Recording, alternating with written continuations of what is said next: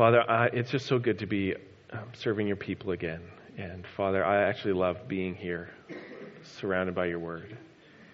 And God, I pray that you do this great work in us. Father, you have said that your word is like a, a balm that heals. Father, your word is also like a hammer that breaks hard stones. Father, your word is like a, a rain that comes down and causes the vegetation to come back up. It doesn't return to you void. Father, your word is dependable and true. It's like silver refined seven times. And so, Father, I'm grateful for your word. I'm thankful for your word. And I desire more and more to be influenced, controlled, um, uh, filled with passion, and experience the revelation of God through your word. Father, I pray that you would do a holy and eternal thing in our hearts today, Lord. Father, that as we gather together in faith, looking to Christ, your word would change us and move us forward and empower us for the work you've called us to do. Father, I pray that this message today would serve missions, God, as we uh, know that we are here on this planet, not just to have as much comfort as we can until we die, but to actually bless the people around us, to bless Steinbach, to bring people to you, to see you work in people's lives, and to multiply disciples and multiply churches. Um, and you've got this call in our lives to do this. And I pray that by your grace, this message would serve that purpose. And I pray that we would get free. And Father, that you would be glorified, that we would, the fruit of this would be just enjoying you loving you, serving you, seeing you, being filled with your spirit, and walking more closely with Jesus in this life. Father, these are my desires, and I give them to you for you to do your best work in Jesus' name. And all God's people said, Amen. Amen. so I had this really interesting experience on Friday night. I was just enjoying the day because I actually went somewhere and I didn't have to warm up my car beforehand, and I also wasn't wearing a sweater. It was so good. And so we have this little games night that we do um, one Friday a month at the church house next door, just a way for me to meet people and connect with people and meet your friends. If that's something you want to do, you know, if you have friends you don't like hanging around too much, you can introduce them to me, and then that might solve that problem for you. Kidding. But it was super warm at our games night. But for one reason or another, some people wanted to. Uh, see this thing on the internet, and we had this really interesting experience because it was really warm outside, and then there was also this complete whiteout going on. Five nothing. Oh my goodness. Any Jets fans? Yes, no, maybe so. I'm not a hockey guy, so if if you're a hockey person out there and you're like you're faking it, Rob, absolutely 100%. But if I tell you I'm faking it, then it's not really a lie. That's not true. I totally get. We used to call it in BC Canuck fever. It's when the Canucks made the playoffs and everyone was a Canucklehead. Uh, like it's everyone's like, oh, of course I watched all the preseason games and all the season games. Of course I did. No, you didn't. Yeah, that's true. Isn't Trevor Linden still on the team? No. Anyhow, I, I don't mind watching some playoff games, and so um, the the Jets made the second round of the playoffs. This is great, and I'm I'm actually really excited for it. There's a part of me that's like God, you know how bad our winters are. We could really use a pick me up. You know what I mean? Like, we could really, just as a people and a province, use something to be kind of a little happy about because um, it looks like a desert wasteland outside of my house. It's like just dead grass as far as the eye can see. And uh, if you walk on that grass, it, you look like Pigpen. You know, remember Pigpen from Charlie Brown, where just clouds of dust just falling around. You just step on anything that should be alive and green, and it's just this cloud of death just comes up off the ground. It's like we could use a pick me up. So I'm okay with the Jets doing great, and Lord bless them. And it feels like such a great accomplishment, does it not? I want to read to you Proverbs 16, verse 32, which is on your bulletins, where Solomon, um, writing by the Holy Spirit, says this Whoever is slow to anger is better than the mighty, and whoever rules his spirit than he who takes a city. Taking a city in Solomon's day was the most difficult thing you could try to do. It's a picture of war.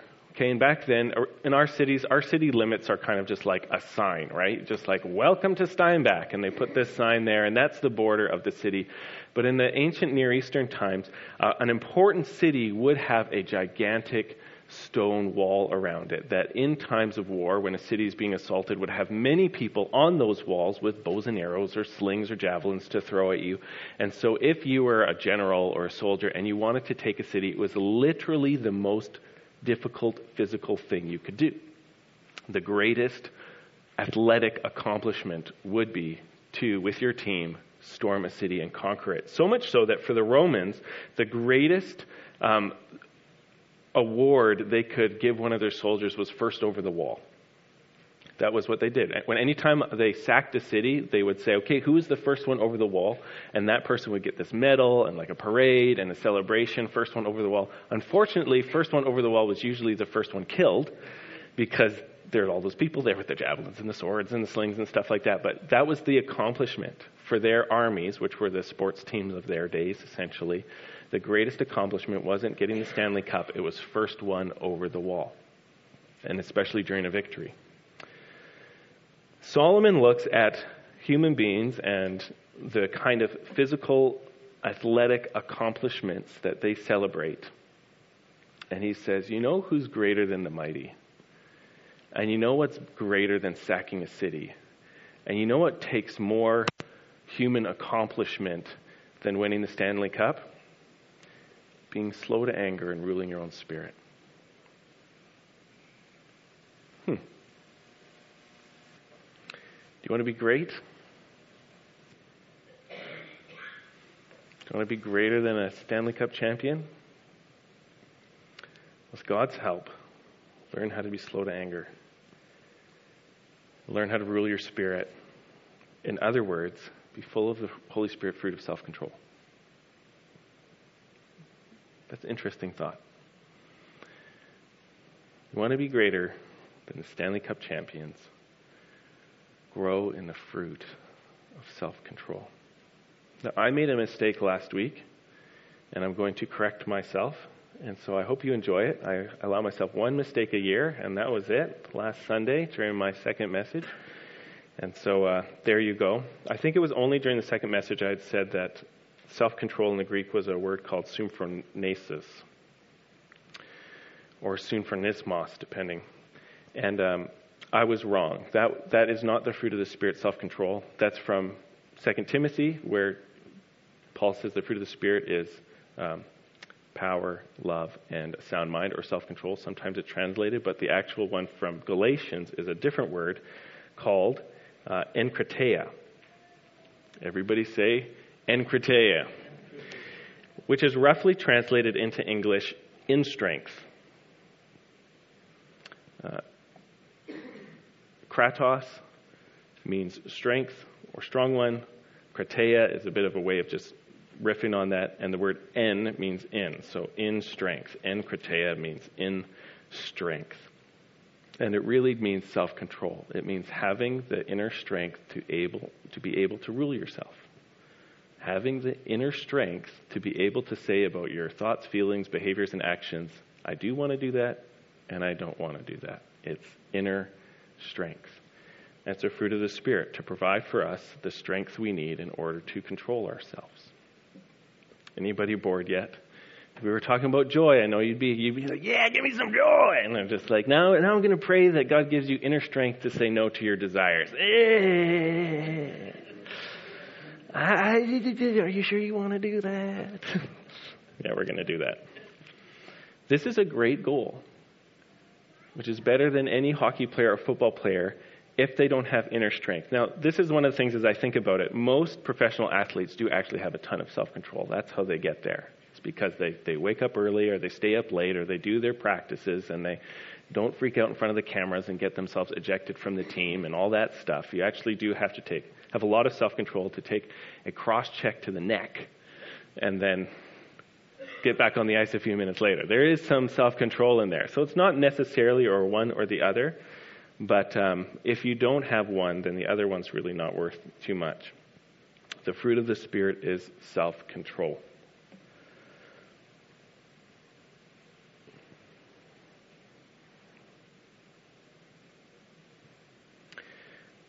One of the the things you know about life is that you have all kinds of desires and can feel all kinds of pressures. Isn't that true? You can want to do all kinds of things, either because you think it'll be exciting or because you think it will get you out of a jam. We have desires. And when these desires aren't good for us or aren't uh, in God's will, we call them temptations, right? And temptations can be big business. Just ask stores that manage to stay alive selling chocolate cake. Like, temptations can be big business. Um, and so I notice when I'm reading Galatians chapter 5 that when Paul finishes the fruit of the Spirit and says there's no such thing, there's no law against such things, he says, And those who belong to Christ have crucified the flesh with its passions and desires.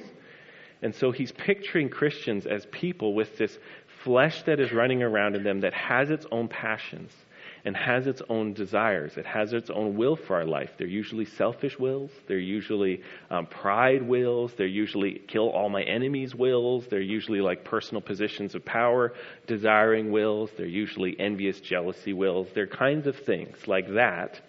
And Paul says that in Christ, that, that um, fleshly power has been crucified so that it's no longer the boss of our lives. And instead, the Holy Spirit is called to be the boss of our lives. And He doesn't want to just teach us how to indulge every desire or give in to every temptation. Instead, He wants to produce in us love, joy, peace, patience, kindness, goodness, faithfulness, gentleness, and self control. One of the things I said once last week in one of the messages, and I'll say it again because it's worthwhile self control or inner strength in order to do what's pleasing to God is the fruit that protects every other fruit of the Holy Spirit. We can be full of love, but if we don't have self control, we're going to ruin it. We can have joy, but if we don't have self control, we're going to sabotage it. We can be gentle, but if we don't have self control, sometimes we're going to choose to be gentle when we actually need to be a bit more forceful. And I can go on and on and on from there. Self control, that inner strength that kind of talks to yourself and says, I need to do this or I need to stop doing this, and has the ability to say yes to ourselves when we need to say yes or no to ourselves when we need to say no, is what protects and guards what God does in a church or in our lives.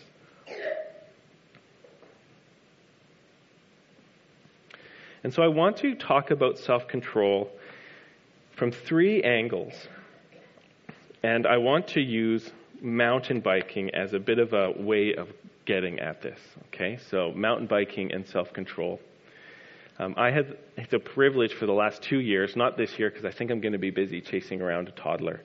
Um, Lord willing, and yes and amen, and hallelujah, and may it happen.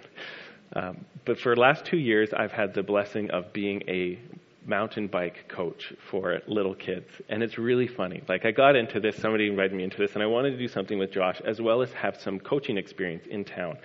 And uh, I realized pretty quickly that, that most of the kids who come to this mountain biking club know way more about mountain biking than I do. So I'm just like, I'm happy to take the youngest kids, yet the ones that can hardly even just sit on a bike, just stick them with me because I'll still appear to know more than they do.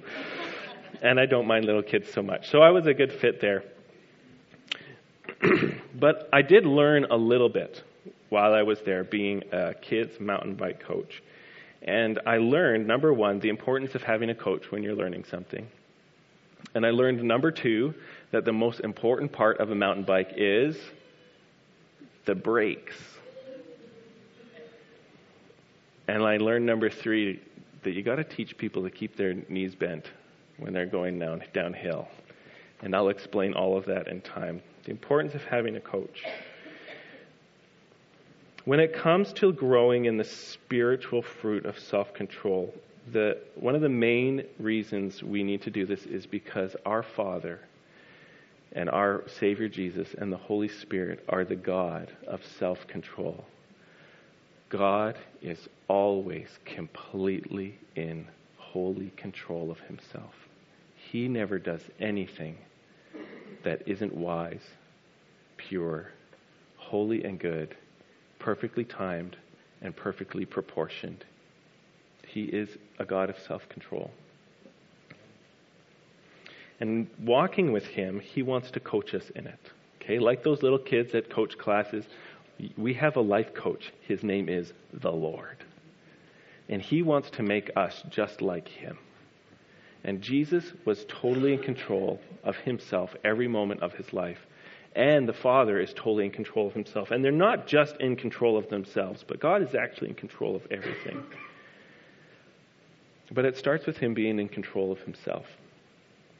So, one place out of all the places in Scripture I could take us to is the book of Exodus, which is a story at, right after God's given the Ten Commandments. Anybody had heard some messages on the Ten Commandments recently? Okay, so one of the Ten Commandments, God, two of them, God says, "Don't have any other gods besides me," and says to them, "Don't make any idols of anything under the earth." Those are the first two Ten Commandments, and within a month or so, um, Israel had made an idol the golden calf. And threw this big party and people were getting hosed and celebrating around this thing and they were saying this golden calf is the god that brought you out of israel which everybody knew was a total lie. Because that calf was just made and they were already out of egypt sorry not out of israel out of egypt. And everybody knew that they had been following this pillar of cloud for a while. It was just a total lie. And um, god was really mad. And god says to moses okay um, you stand here. I'm going to i'm to wipe out all these people because if they can do this while you're still talking to me on Mount Sinai, while they can still see you talking to me in the cloud of fire on the top of Mount Sinai, if they can make idols for themselves while I'm right here, we're done. I'm going to take you, I'm going to make you into a nation, and I'm going to fulfill all my promises to Abraham, Isaac, and Jacob through you. And that's how it's going to be. And Moses pleads and prays and says, Please don't do that. Consider your namesake. Everyone's going to think you just took Israel out here to wipe them out because you didn't like them and you don't keep your promises. For the sake of your fame and your name, have mercy. And God says, Okay, I will. Notice him hearing prayer immediately. And as they're trying to figure out what to do next, God and Moses are talking, and Moses says to God, Show me your glory. This is the end of chapter 33. He says, God, show me your glory. I want to see your glory. Moses is at a low point in his leadership, in his life, and he just says, I need to see my God. And God says, uh, Okay. And so in chapter 34, God hides Moses in the cleft of a rock, and he makes his presence pass by him, and he declares his glory. And this is what Scripture says it says, The Lord descended in the cloud and stood with him there and proclaimed the name of the Lord. And the Lord passed before him and proclaimed, The Lord, the Lord, a God merciful and gracious, slow to anger, and abounding in steadfast love and faithfulness, keeping steadfast love for thousands, forgiving iniquity and transgression and sin, but who will by no means clear the guilty, visiting the iniquity of the fathers on the children and the children's children to the third and fourth generation.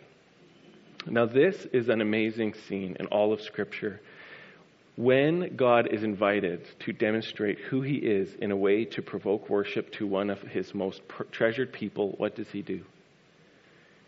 He shows up and does he, I don't know, lift big rocks? Does he make the angels dance in front of him? What does he do? When Moses says, Show me your glory, show me the best of the best of the best of who you are, God. He doesn't do some kind of crazy feat of strength. He proclaims who he is, and he proclaims his mercy and graciousness in the face of major sin.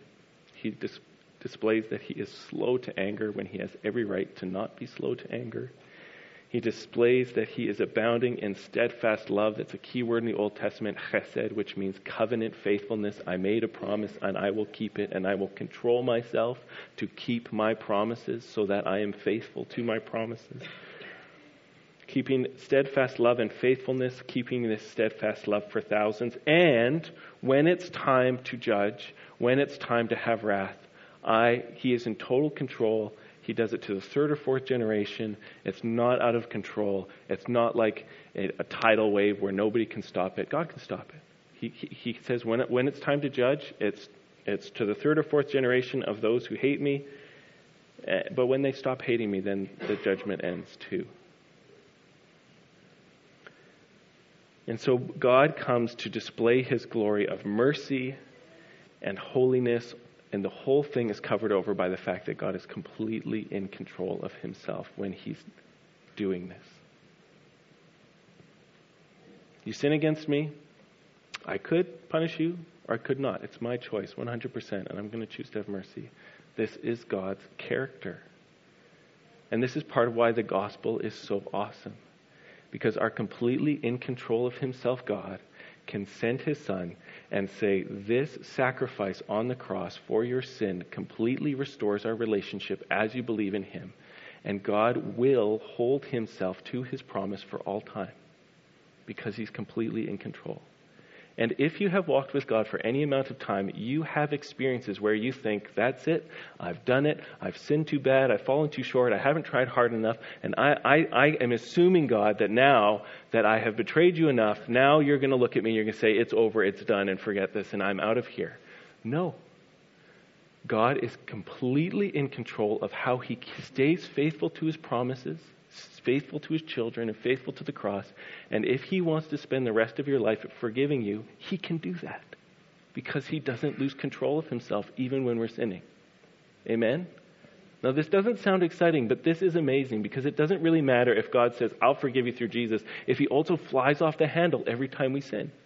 It doesn't matter what he promises if he doesn't keep his promises because he has complete enkrateia, complete inner strength to do as he pleases with himself and in the world. But he is totally in control. And when he makes a promise, he keeps it. This is the glory of God. He made us a promise in the gospel. If you turn to Jesus, I will forgive you completely, take you to be my treasure, walk with you through your entire life, and bring you into glory. And I will stay faithful to this promise. God has the strength to stay in control of himself, which means that we will not be consumed.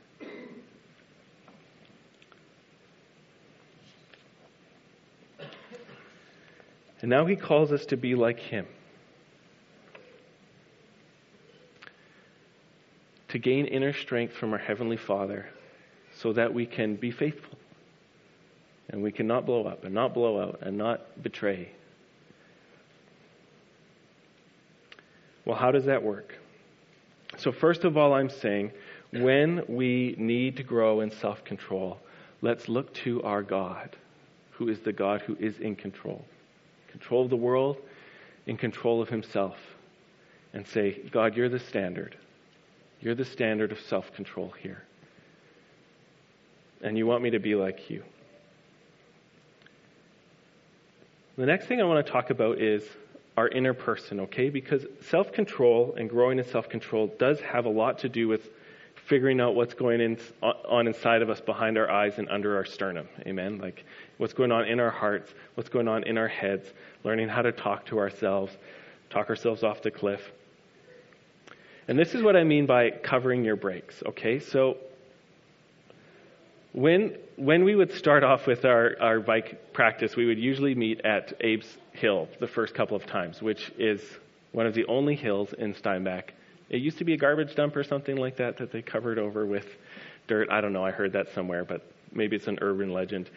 But I, as I understand, it's a man-made hill, and we would just bike around there, do some practices. But of course, where do all the kids want to go? They want to go to the top of the hill, and then what do they all want to do? They want to go down the, hill. And so, as the one in charge of the youngest kids, more than once, I had one of my kids realizing halfway down the hill that they didn't know how to stop.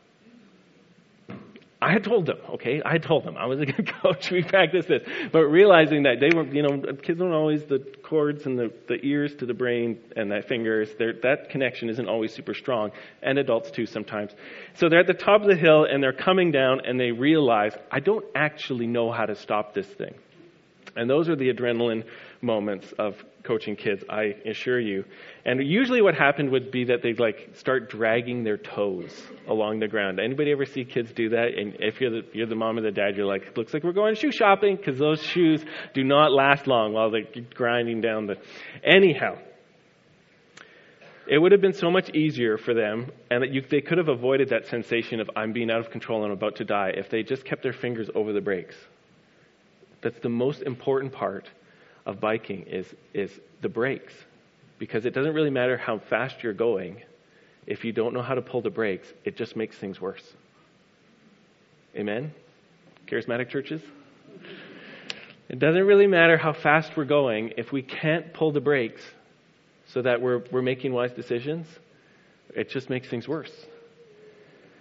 And so, as people with souls that are kind of like bikes, one of the most important things about us is that we're able to pull the brakes when we need to, slow ourselves down, and get, get back in control when we're heading down this hill so that we don't have a major wipeout or something like that. And so, for those of, because we're people, um, here's a saying that is good to say. I'm responsible to God in Christ for what I think, feel, say, and do. As a human being who's called to self control, this is the truth. Each one of us can, should say, must say about ourselves, I am responsible to God in Christ for, for everything I say, everything I think, everything I do, everything I feel. I'm responsible to God. That's true. Some of you are thinking about that. You're weighing that idea. Maybe I'll believe that, maybe I won't. It's true. Every person in this room, as an image bearer, is responsible to God for everything we think, everything we feel, everything we say, and everything we do. It's the truth. And this is in Christ. Okay? If you're a believer, it's in Christ. If you're not a believer, um, you really, I want to encourage you strongly to get into Christ. Because what the Bible says is if, if we don't have the Holy Spirit in our lives, we're actually a slave to sin and we aren't in control of our lives. We're like that little kid on the back of the bike, strapped in there, can't touch the wheels, can't touch the handles, and sin is going to take us wherever it wants to go. And so we're not actually in control. We can't have true godly self control. So the first thing is to be in Jesus, to believe in Jesus, to ask for a new heart, to ask for the Holy Spirit to come into our lives, into ourselves, and start changing things from the inside out. But as individuals who are called to bear the fruit of self control, each one of us is responsible to God for everything we think, feel, say, or do. Now, why is it important to remember that it's in Christ? Number one, because we're under His forgiveness. Okay? If all of a sudden you start finding out you're responsible for stuff, what can be the first thing that happens? You start to panic. Ah, I'm going to get it wrong and then catch it in the neck. And then that's why we don't want to be responsible, because so that when things go wrong, it's not our fault. As one leader told me one time, an excuse is almost as good as a success. An excuse is almost as good as an, a success because it, even though it went wrong, you're not responsible for how it went. Does that make sense? And we, we can live like that. Well, okay, it blew up, but it's not my fault because. I think he was joking a little bit when he said that. But the reality is, we are responsible for everything we do, everything we think, everything we say, everything we feel. But in Christ, it's under his cross and it's under his forgiveness. So we don't need to panic but instead we can look to Him with faith that He is working in us to grow. But part of our growth is realizing, yeah, I, I am actually responsible. When I flip out, it's not because of what you did. I'm actually responsible for how I respond. When I'm lazy, it's not because of circumstances. It's not just because all of a sudden, um, like, they, they put all the Indiana Jones movies on Netflix, and I just had to binge watch them. I just had to. I mean, you don't. It's, it's been so long since the Raiders of the Lost Ark and that face melting scene. I haven't seen it forever. I just had. To, no, I'm responsible for everything I say, feel, think, and do, um, whatever the circumstances. And sometimes they're insane, and sometimes they're not that big. But as people in Christ, we're responsible to God, and we're under His forgiveness and we're looking to Him to lead us and guide us. But we need to take responsibility. Okay, if something goes wrong, it's not necessarily the government's fault right off the bat, or it's not necessarily their job to fix it. The church does a better job of most things than the government, except for war. Kind of not our job to make missiles.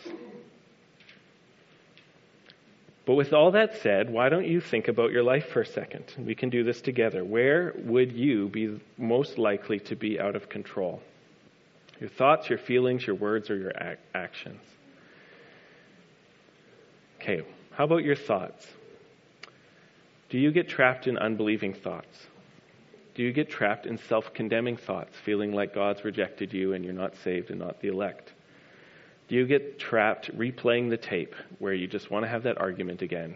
And if you if you were in that argument again, you do it this way, and you just wish you had said this. Do you get trapped thinking that whatever you're going through is somebody else's fault? It may be.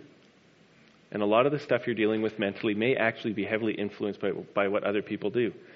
But it's still our responsibility in how we respond to it in Christ. It's, it's us. If it's going to change, we're going to have to change it. And this is how I think about it. I, I live in a super generous neighborhood. Deerfield is probably the most generous neighborhood in Steinbach. And I do not apologize for saying that. Why do I say that? Well, about once a week, we have a blue bin exchange party. Okay, so everybody puts all this stuff in these blue bins, and then we go to work, and when we come back, the wind has just shared all these little gifts all over the neighborhood. And it's, you know, it's like pizza boxes are in my ditch, and somebody's a skim milk jug is in the backyard. By the way, that's not milk; it's just white water. You should really at least have two percent or more. Um, but you know, the milk jugs are in there, and then somebody's pop bottles, and then there's some other cans that are just they're just all. It's just everybody shared their stuff with me, and us too. Well, I think it actually goes over the road, and that's into La Broquerie. It's a different neighborhood, so it doesn't count. But at Deerfield, it collects in our yard, and people are just so generous. Now, look, none of that junk is my junk. But who's going to pick it up? Me or nobody? Is that, why is everybody laughing? It's true. The pizza boxes in the backyard, they were from a pizza place I do not order from, but they were either going to sit there or I was going to pick them up. Okay? Lesson for life. Many times people leave their junk all over the yard of your brain, all over the yard of your soul. But really, under Christ, either we're going to clean it up or nobody is.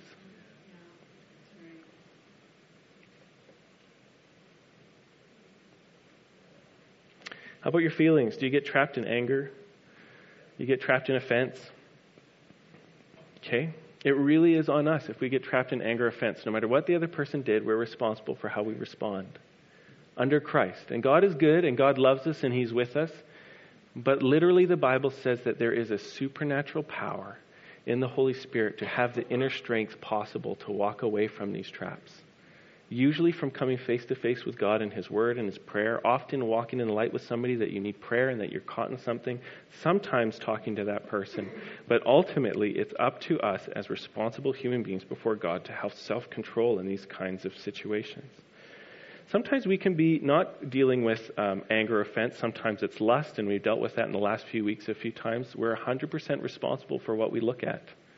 Even if it means doing an in depth analysis of what your shoes look like when you're walking down the mall, the mall hallway, which we do. And we train the kids to do because they don't always like those posters that are up there. So it's just like, hey, let's look at the ground for a little bit. Put my arm around the guy, Okay, man, we're on mission. Let's just look at the ground. We're just going to look at the ground. Hey, look, there's one of those pretzel shops over there. Doesn't that pretzel shop look good? Let's keep walking. Let's keep walking. Because I'm 100% responsible for whatever I see. Whether it's look at it by choice or what I do when I see something that I didn't choose to do. Nobody's responsible for it but me and where it goes. And that doesn't mean I'm alone. It is 100% under the, the mercy of Jesus Christ. And I have a friend named the Holy Spirit who, like, literally lives in my brain who loves me and is ready to help with divine power at any moment. But I can't say I'm a victim here. Oh, help me, Holy Spirit, I can't do anything about this. Well, then I guess you can't do anything about it. Which is totally different than, Holy Spirit, I can't do anything alone, but would you give me the grace I really want to? Yeah, we can work with that. Salvation is alone by justification. It's just what God has done, but the process of growing in Christ is, is, a joint effort. Even though joint effort isn't the best term, so please don't get all theological um, offended at me on that. I would love to debate those terms for a long time, but you know what I'm talking about here. Jesus went to a paralytic and he said, Pick up your mat and walk. And the paralytic didn't just sit there going, I'm healed, I'm healed, I'm healed. He like literally picked up his mat and walked. Same with us for changing in these areas. We, we have to be, get over stuff in order to get over stuff. When God says, I'm going to get you over stuff, it will look like us getting over stuff. It can also happen by compassion. I'm going to step on some toes here and let me do it in love. But I want to talk about not having self control when we get manipulated by movies and stuff like this. Because movies can manipulate us into thinking wrong things by going after our, our hearts and our feelings. We're talking about having self control of feelings. The first time I ever noticed that this was happening, I was watching this movie called The English Patient that came out a long time ago, and I really don't recommend it, so don't go watch it wondering what I was talking about. But the storyline is that this couple has an adulterous affair, and she ends up dying in a cave in a desert somewhere.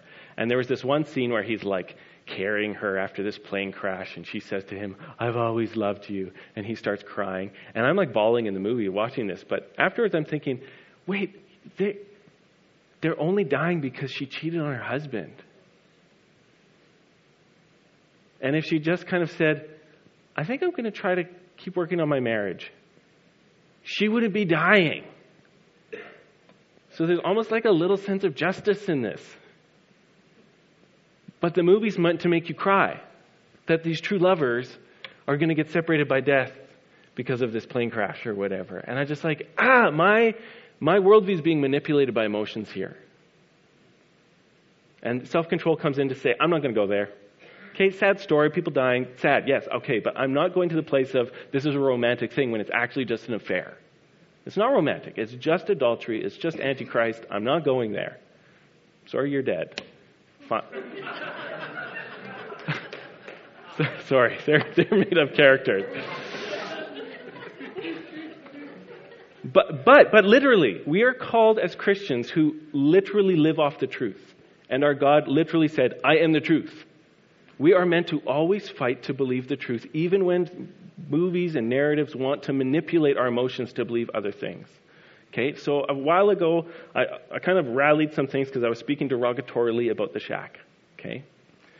The shack is probably one of the most emotionally manipulative stories possible about a dad dealing with his daughter who was like raped and killed when he was trying to save another one and his relationship with his dad and then he goes to a shack and he meets God and it is probably one of the most emotionally like the, just the topic let's talk about child abuse and child murder and how to recover from that just right off the bat 9 out of 10 10 out of 10 emotionally and the tragedy for me was that some really bad theology was getting baked into that cake for people to take in and there was really a response like, it's just such a great story. Why do we have to think about whether or not there's some untruths about Christ in here?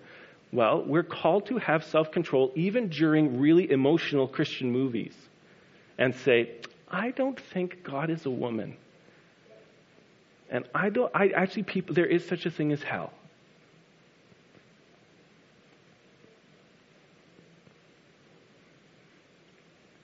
Okay, and it is about having self control over emotions. We are never allowed to get swept up into lies through stories that grip our emotions. Amen? We're, we're, it's just the truth. And I love emotions. Emotions are my favorite. Between thinking and doing and feeling, I will pick feeling every single time because it's just the best but it is not God, and it needs to bow the knees to Christ 100%. What about your words? Do you get caught in lying? Little white lies, little hiding things to promote yourself. Do people only hear about the good things that are going on in your life, not the bad things? Are you caught in speaking arrogance or slandering people?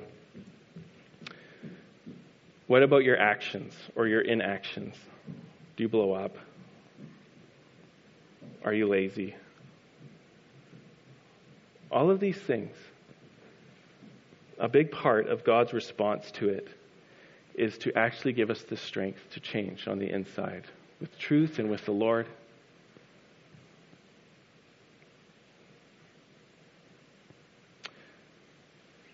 So you're a responsible creature before the Lord.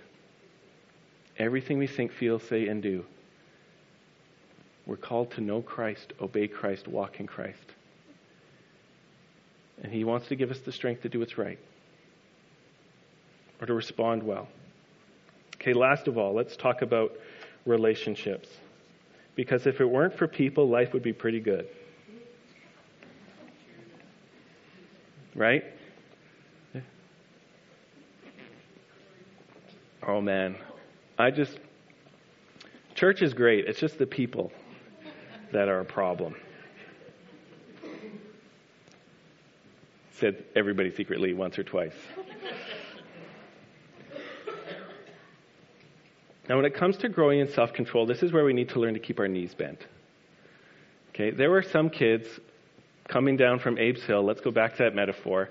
They did know where their brakes were, but they didn't know how to keep their feet on the pedals and keep their knees bent. So, as you know, Abe's Hill is not the smoothest hill in the world, it is bump central. And so, what happens is you see these kids right away, they're heading down there and they're starting to pick up speed, and what's happening? They're like going like this. Side view. It's like this.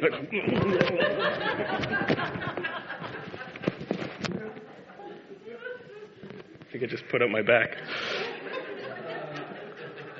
Why? Sorry, because because they're they're not like you're taught to put your pedals flat, one foot in front of the other, keep your knees bent, and then when you're going over any rough terrain, you stay in control because the bike moves underneath you, but your body doesn't move. That's what you're taught to do when you're going over rough terrain. Hold on to your bars, you know, and put your legs and keep your knees bent. And it works for like skiing and other sports. You keep your knees bent so that when you're going through the little jiggles, your body doesn't move. But with the kids, when they haven't learned that yet, they just keep their behinds planted on the seat of the bike. And so every jostle and every jar just gets rammed right up their spines.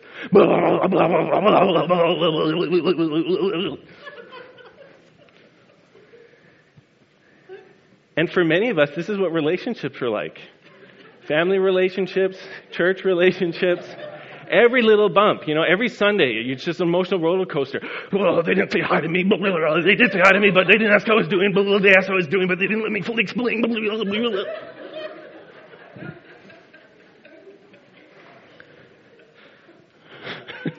Sorry. Oh, man. You know, Matt will come on as an elder, and then somebody else will come off as an elder after this message.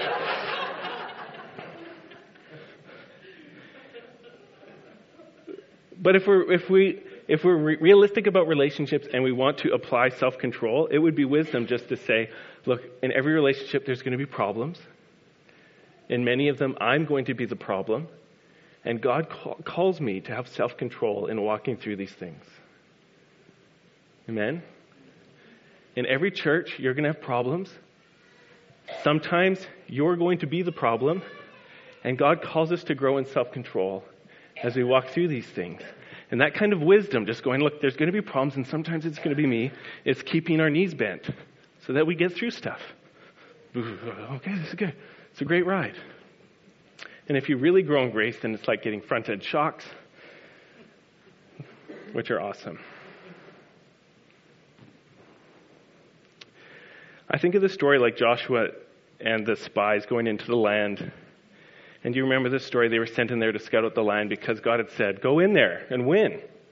And they came back, and 10 out of the 12 spies said, Look, there's giants. We can't win. And what happened was somewhere along the lines, they thought, I only want to invade a land that doesn't have giants. And so, I don't, so we can't win this one. I'm looking for a giant free land and that whole generation died. And we can, in, in unwisdom, think, I only want a church that feels good all the time. Oh, here's a church that doesn't feel good all the time. I'm not going in. You know what I'm talking about? And we need to just grow. Like, look, church is going to be one of the places, work, family, church, where God most wants to grow my self control by keeping my eyes fixed on Him and just saying, I am here to be part of the solution, not part of the problem. And that's, that's his calling. Put your legs on the pedals, bend your knees. It's going to be rough, but if you keep your knees bent, it won't be nearly as rough as it could be. Keep your eyes on the Lord let's try to have self control so that we can continue to grow in love, continue to grow in joy, continue to grow in peace. And do ask the question if there's a problem, am I the problem? I think we owe it to each other as a, as church in Christ. If there's a problem, answer the question first am, am, Is it me? Because, like, literally, probably 75% of my church issues I've had, it's been me. It really has. Just, you don't need to know the details. But, and please don't nod your head, people. people are going to ask you about it, and then you'll be stuck in that situation. Do I speak the truth in love, or do I just not? Um, the answer is not. Uh, I've noticed that, okay, in my marriage.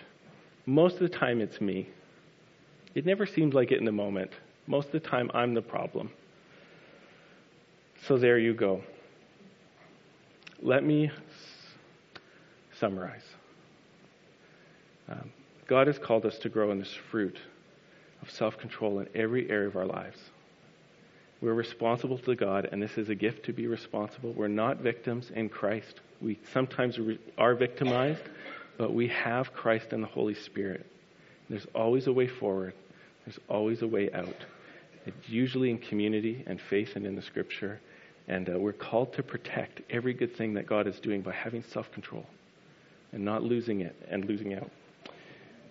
Lord, be blessed.